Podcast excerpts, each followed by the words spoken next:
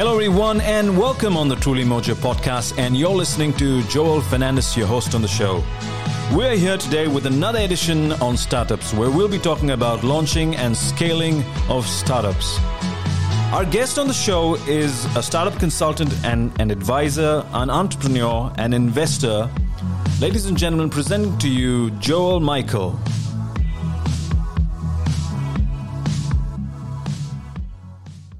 Welcome, Joel Michael, on the Truly Mojo podcast. I'm very excited to have you on the show. And uh, what a coincidence, uh, names are the same. Absolute pleasure, Joel. Uh, happy to be a part of the show. Great, great, great. Also, the other coincident part is that uh, our brothers' names are the same, Yes. Jason. Yes, I must say, what a coincidence. okay, so we've known each other from Pune back in the days when we were part of the St. Patrick's Youth Group, yeah? Yes, yes. That was that good. was uh, And- 16, 16 years ago. Right, right, right. And uh, so you are a startup consultant, an entrepreneur, an investor. You worked with Hyperloop Transportation and Technologies uh, as the as their country head, and with few other startups as well. You've been a mentor, uh, CEO of a couple of uh, startup organizations. Uh, Yep. uh, talk us through this. Tell us your story, Joel.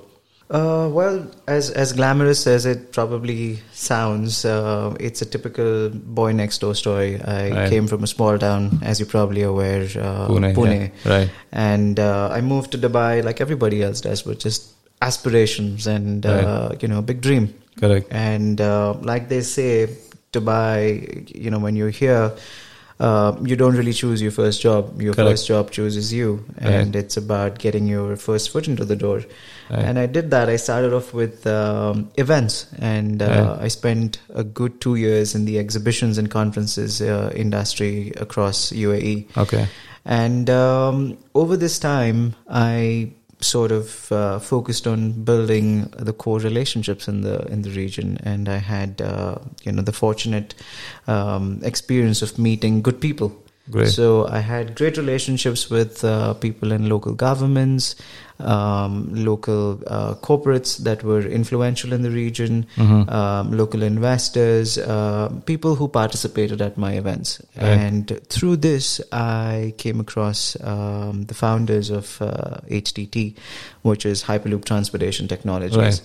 This company, basically, at that point, um, this is somewhere around seven years ago, Okay. was uh, the leading company to take the Elon Musk white paper Right. and uh, pursue uh, the the mission of bringing Hyperloop to reality. Mhm. And uh, they met me um, at my event. They were um, exhibitors at the event. And uh, back then, like most startups these days, you know, it's a Silicon Valley US dream to build the next uh, big tech startup. Um, Right. That's what the the perception, at least, is. Correct. But um, given my my time here in the region, I think other than how Dubai is perceived as the largest, fastest, greatest, you know, um, sort of a region in everything in terms of buildings, in terms of cars and speed and whatever it might be, Right. The country also positions itself um, as one of the the ecosystems for fostering entrepreneurship True. and innovation.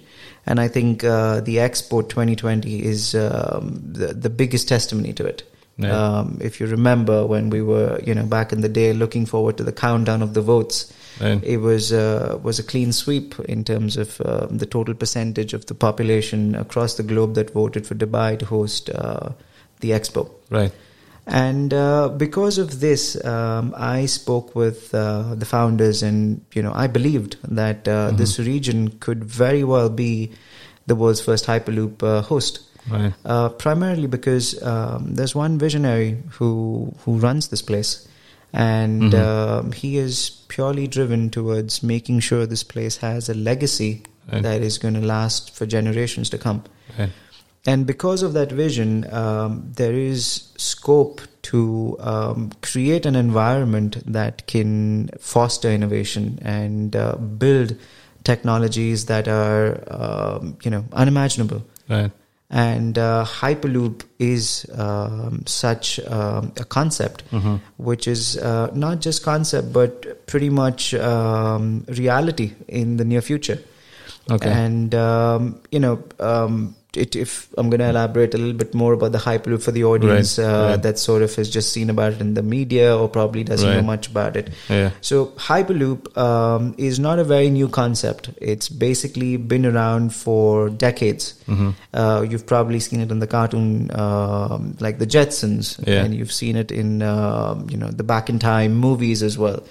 And um, the concept came to to light when Elon Musk spoke about it for the first time and said, uh, "This is reality," Mm-hmm. and he coined the term uh, hyperloop, Right. which basically meant uh, tube travel. Mm-hmm. Uh, in the current day, we have uh, four modes of transportation. One is your railway, your waterways, your airways, Mhm. and your roadways. Right. And uh, Hyperloop essentially is your fifth mode of transportation, which is basically tube travel. Right. And uh, which obviously means you need to uh, create uh, a new regulation because it fits to a certain degree as what a railway would. Mhm. It fits to a certain degree as what an airplane would. But it's not. It's its own mode of transportation through maglev, which is magnetic levitation inside a controlled environment. Right. And uh, for all of this, the region here could it couldn't get better because these are the kind of people who will create a regulation for you to sort of ensure that this thing becomes reality in the most efficient amount of time. Okay, Joel, and I'd like to move on into uh, startups. Yeah, could you tell us more about launching as well as uh, scaling a startup? Yes, so um, they say everybody has a great idea, Right. And there's few people who have the courage to do something about it and to execute on that idea. And uh, a startup is primarily a great idea, um, which a bunch of people came together to make reality. And um, in the launch phase of a startup, while most people think it's um it's a huge gamble and it's a huge risk, um, I think every risk has a has a has a great payout if done right. Mm-hmm. And I think the biggest risk is a risk not taken. True. So um, you know, for me, if you have a great idea with a with a great mission, um, with the, with the right reasons, of course, um, and you're able to bring the right people together, you can you can get a startup off the ground.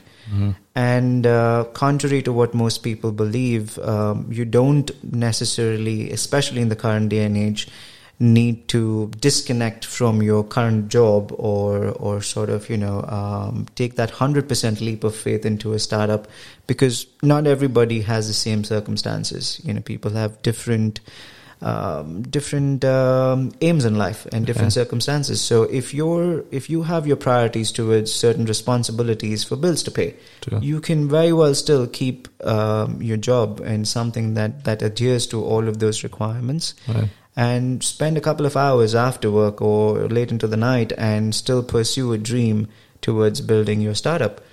Right. And uh, I think um, with the way the trend is shifting, for example, nobody ever, if you if you told someone, uh, a parent, um, ten years ago, that you're going to put your daughter in in a in a car with a complete stranger and send her, you know, to to wherever she wants to go, uh, they'd think you're crazy. Yeah. And then came Uber, Right. and today people prefer Uber to the normal tax- taxi guy. Yeah. So you know, um, it's the same with with Airbnb. You know, if you Mhm. if you spoke about living in a complete stranger's bedroom um, a couple of years ago, it just one could not perceive that idea.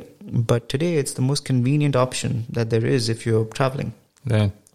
So I think, like I said earlier, a startup is just a great idea where someone thought it was crazy enough uh, to disrupt what the current norm of a thought process would be. And um, I think the the success to to launching a startup is to find um, the right people. I think um, the three people that I think um, could form uh, my my my model to it or my formula to it is to have uh, three people. Okay. One is um, a tech person who understands tech and can sort of uh, take a great idea and make it um, actionable. Right. One is the person uh, who is um, who understands design and who understands colors, look, feel, and how one perceives something visually. Because it has to be um, something that is appealing to someone.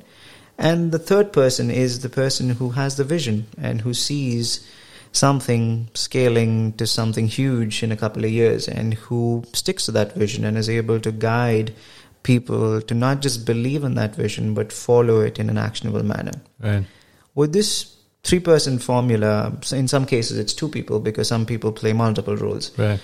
But um this done right, um I think is is the first step towards ensuring um, you know putting a startup in its place to get an idea towards reality.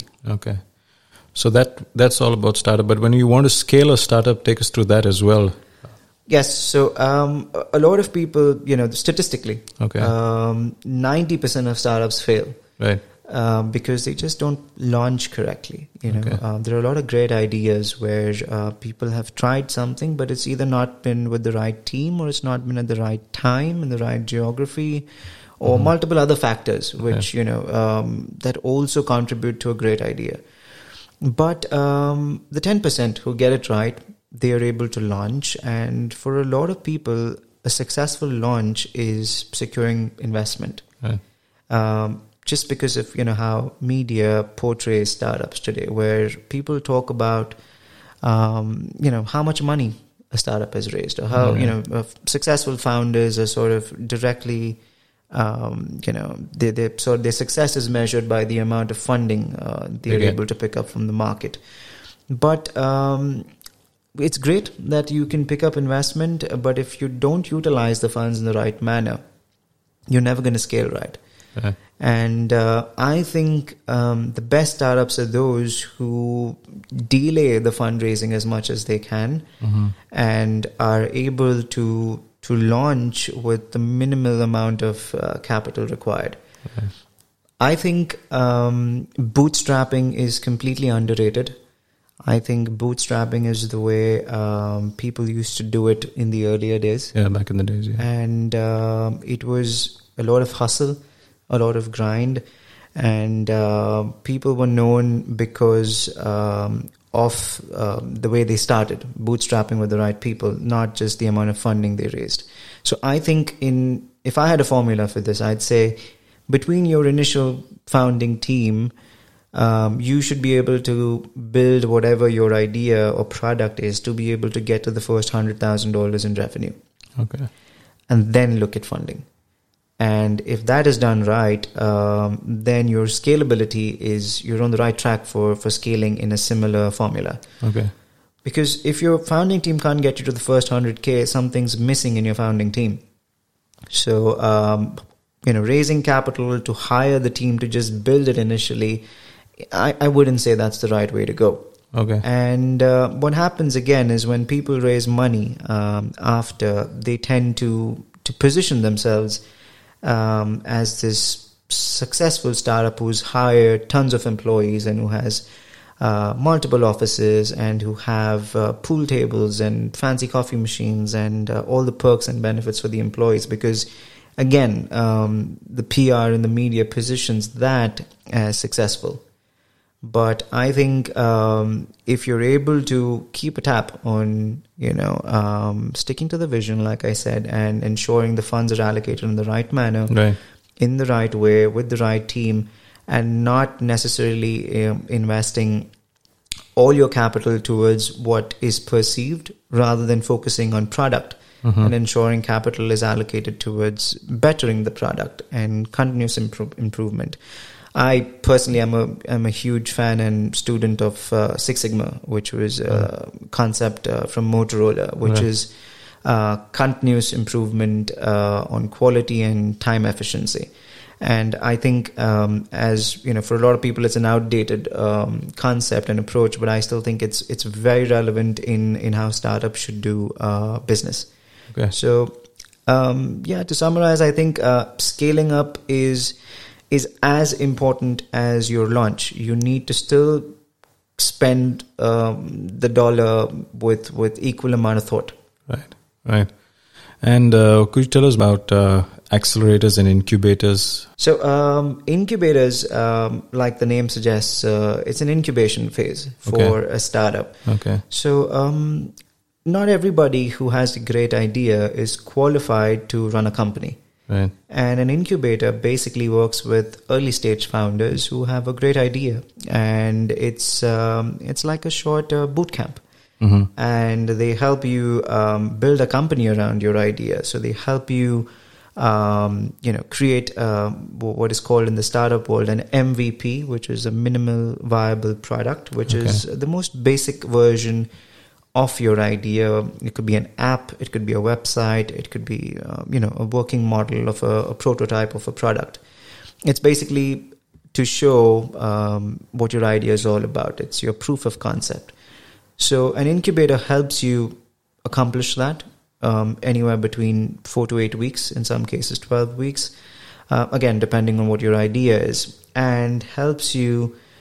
You know, they mentor you, they guide you, Mhm. um, they introduce you to successful um, other founders who can sort of um, you know guide you and help your business plan get more sharpened um, in a way. Um, ultimately, reaching to demo day. Demo day is the day which is um, in in the best reference Shark Tank, Right. where you you pitch your startup to a bunch of uh, potential investors Mhm. to secure that initial round of funding.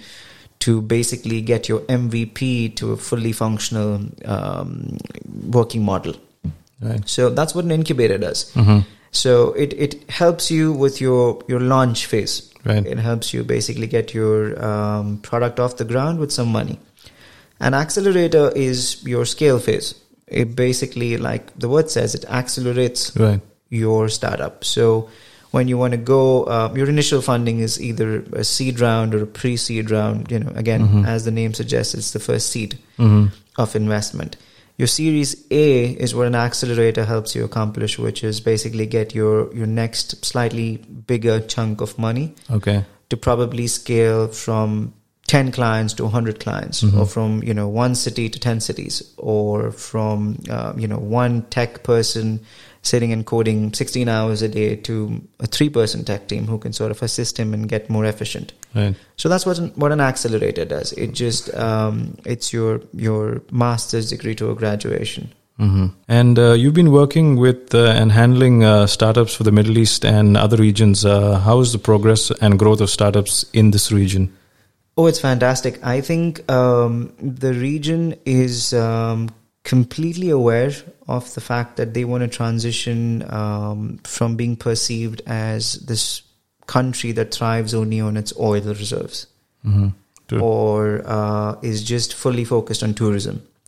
So they want to position themselves um, very evidently as something as, if not equal, but something on the on the lines of a Silicon Valley for the region, because um, they're not focused. If you see recently with the likes of a Careem or a Talabat or you know multiple startups like this have been acquired um, from similar bigger startups like an Uber or um, you know multiple um, Right. startups from the valley and from Europe or um, even Asia, you know, have come here now.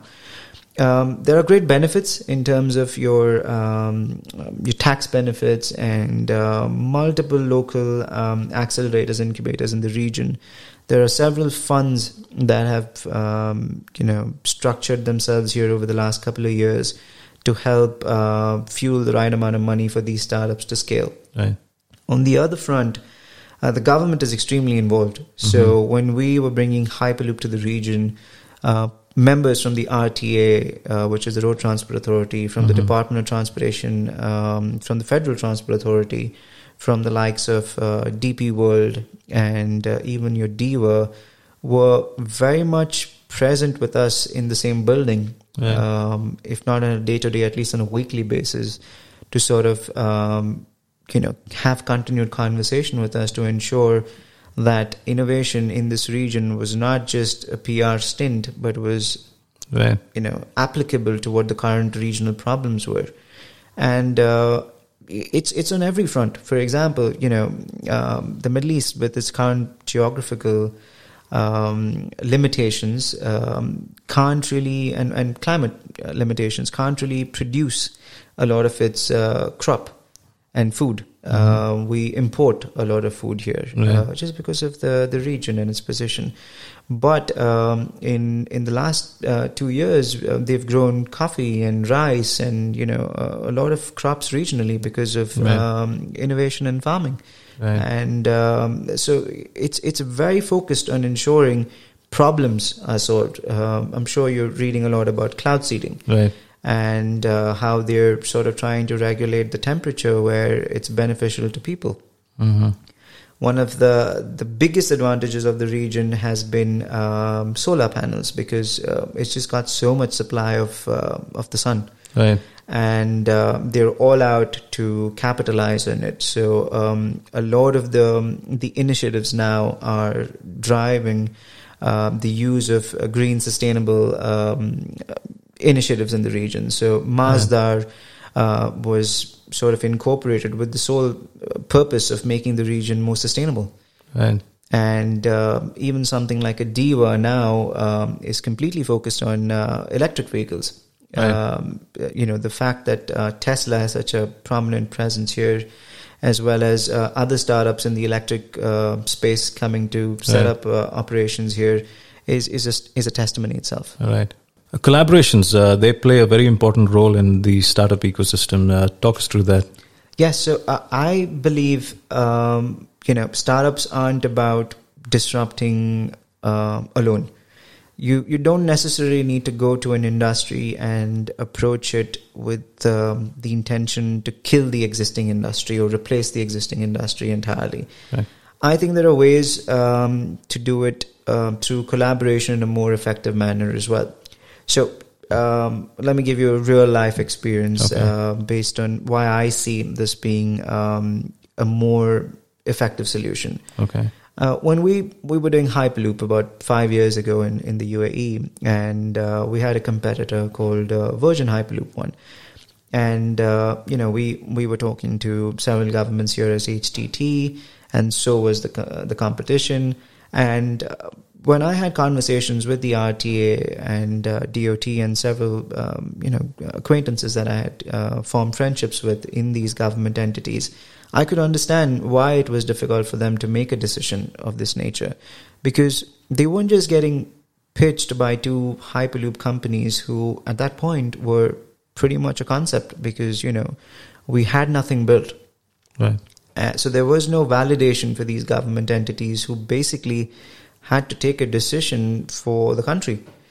And uh, on on you know at the same time, these people were also getting pitched by drones and flying taxis and electric vehicles and you know Yeah. probably um, balloons floating over to be uh, who claim to be uh, the future of transportation. Right.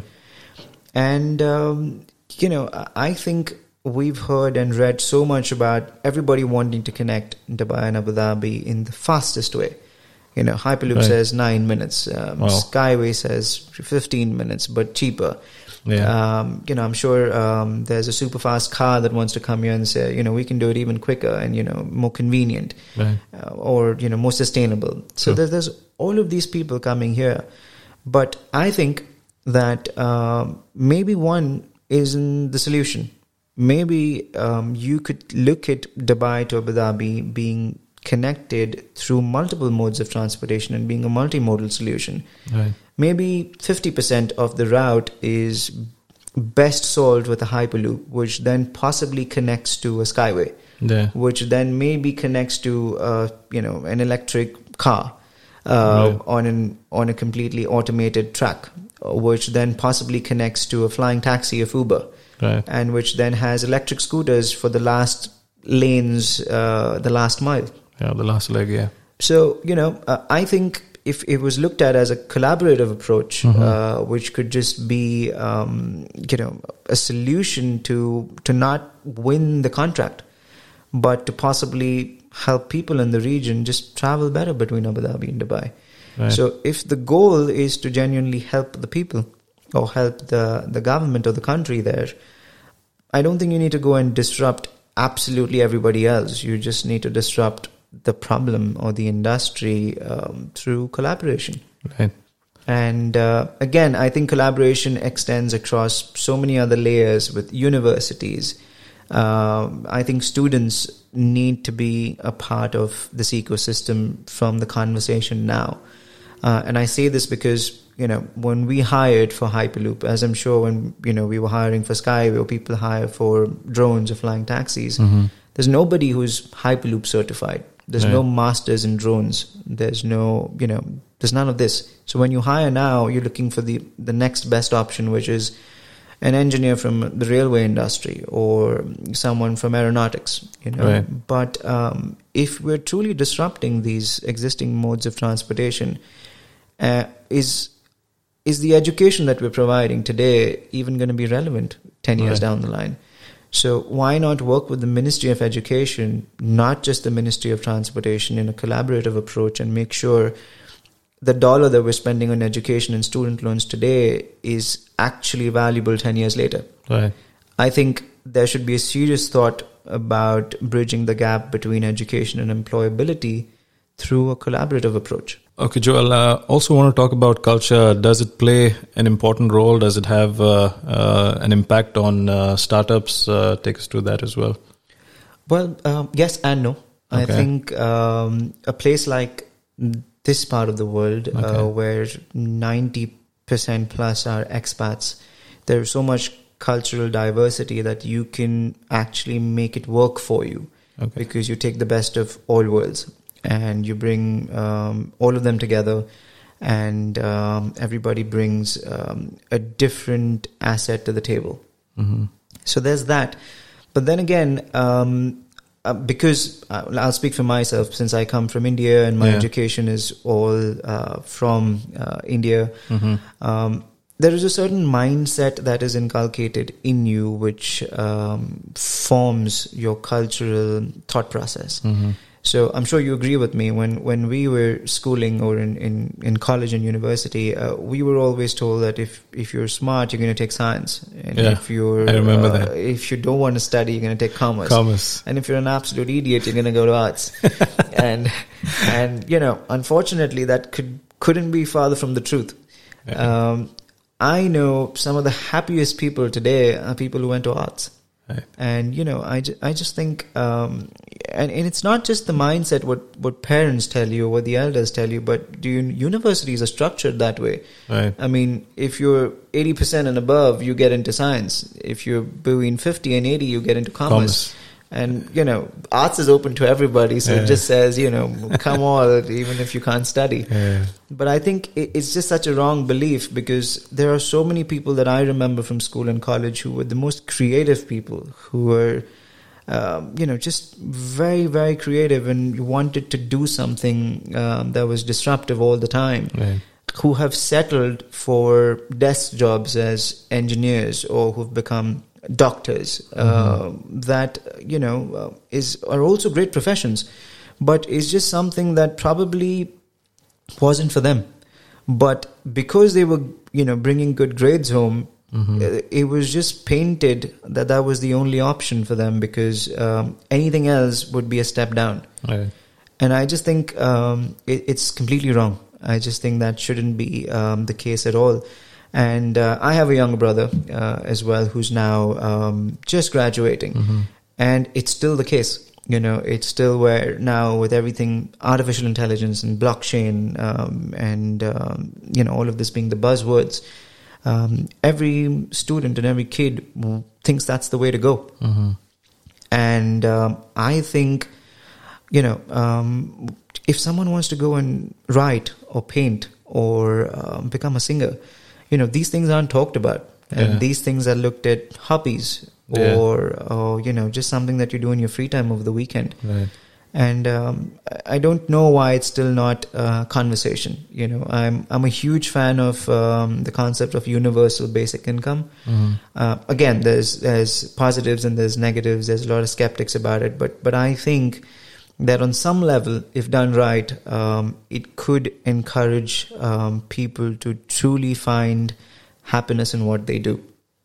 So again, getting back to culture, you know, that's yeah. why uh, people with this mindset, it, it sticks with you because even today, uh, when you leave a place like India and you come abroad, and um, there are people here who've um, you know done a, a, fancy master's degree in science, and you've done something in commerce, you still consider them superior to you in some ground, just yeah. because they've got that degree.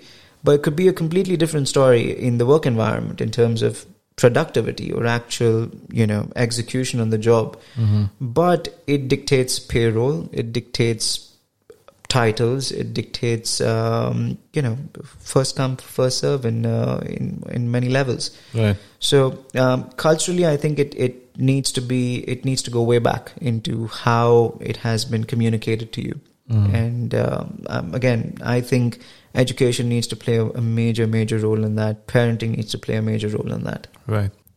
So, Joel, let's talk about the tips to get us ahead in the startup industry. Unfortunately, there's no one size fits all in um, in the startup world. Yeah. But um, see, I think um, you know startups aren't for everybody. Okay.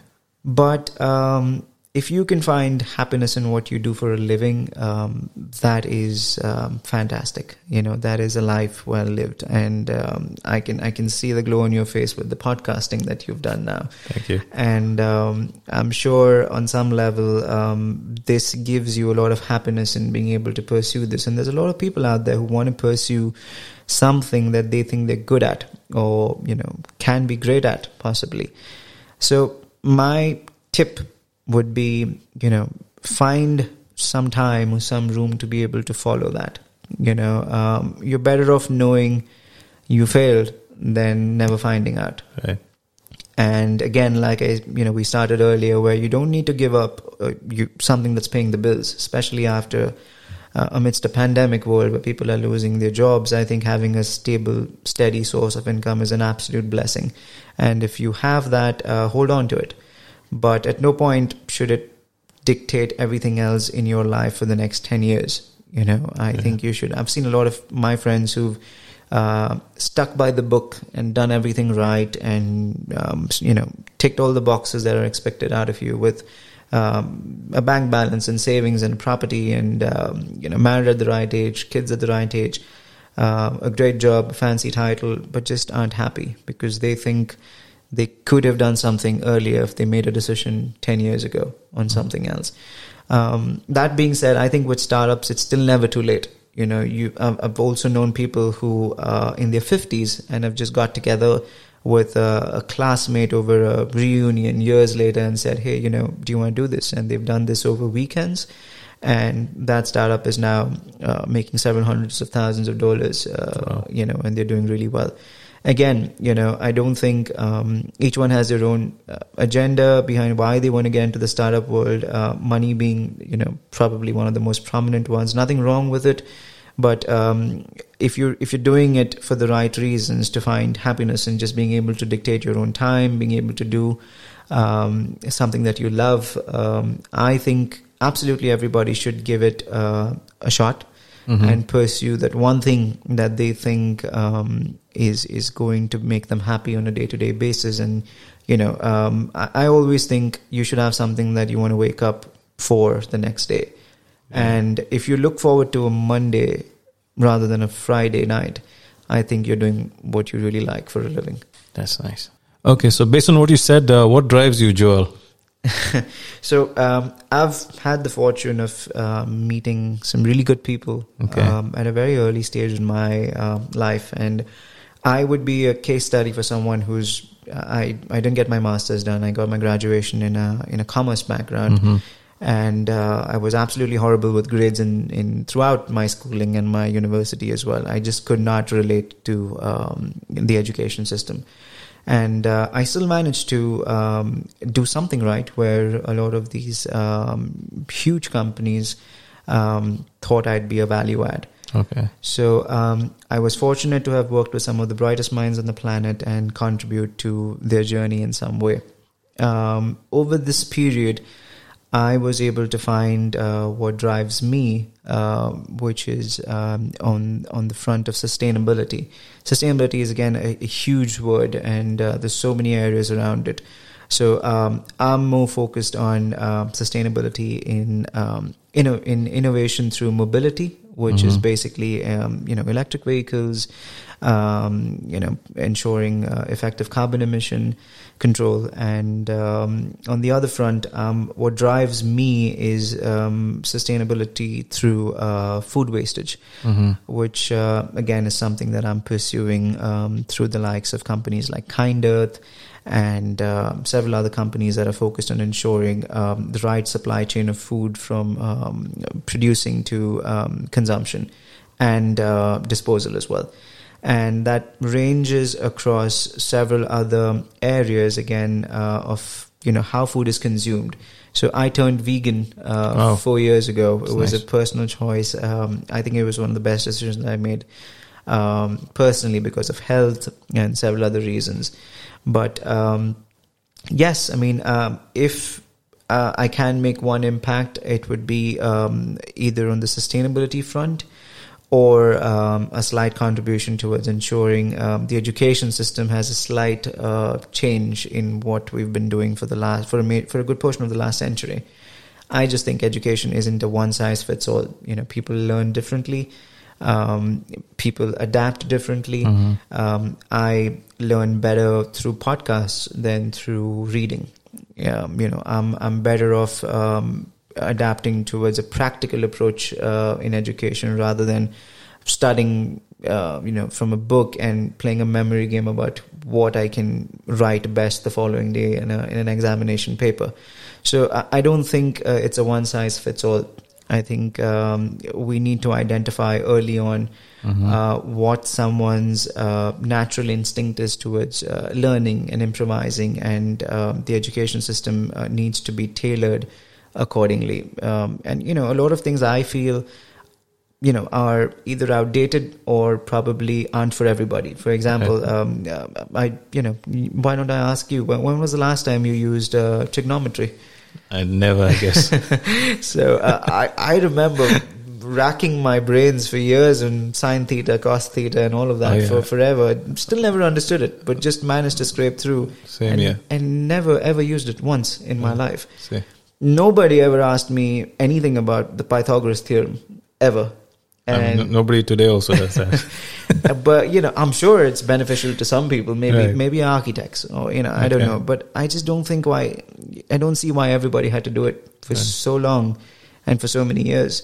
And uh, one of the most interesting conversations I had recently uh, with one of the professors was where um, everything is going um, automated and tech savvy is is the new in right now. So.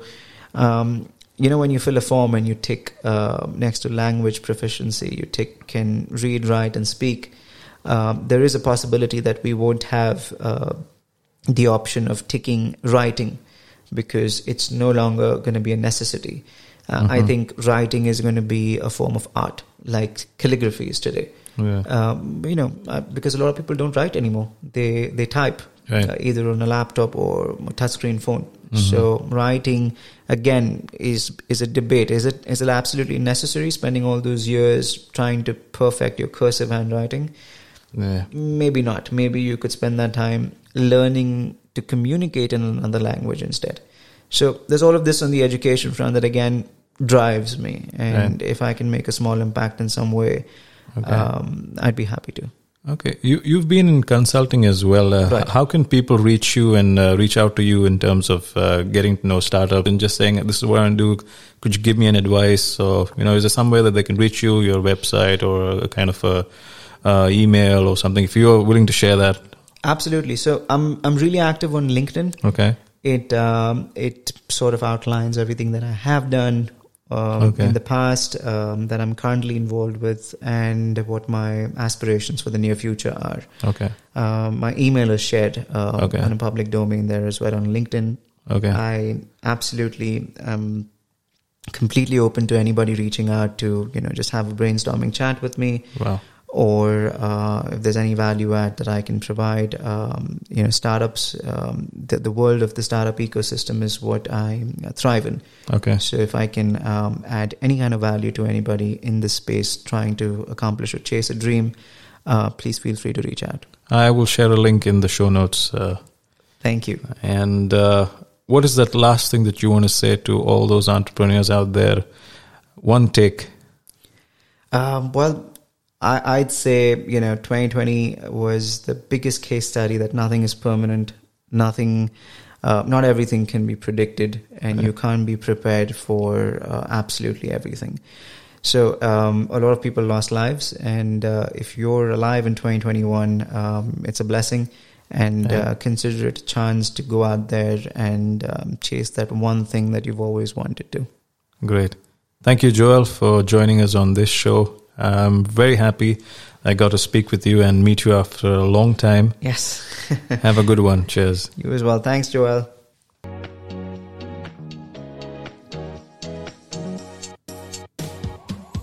Well, that's a wrap on another episode on the Truly Mojo podcast where we spoke about launch and scale your startup with Joel Michael.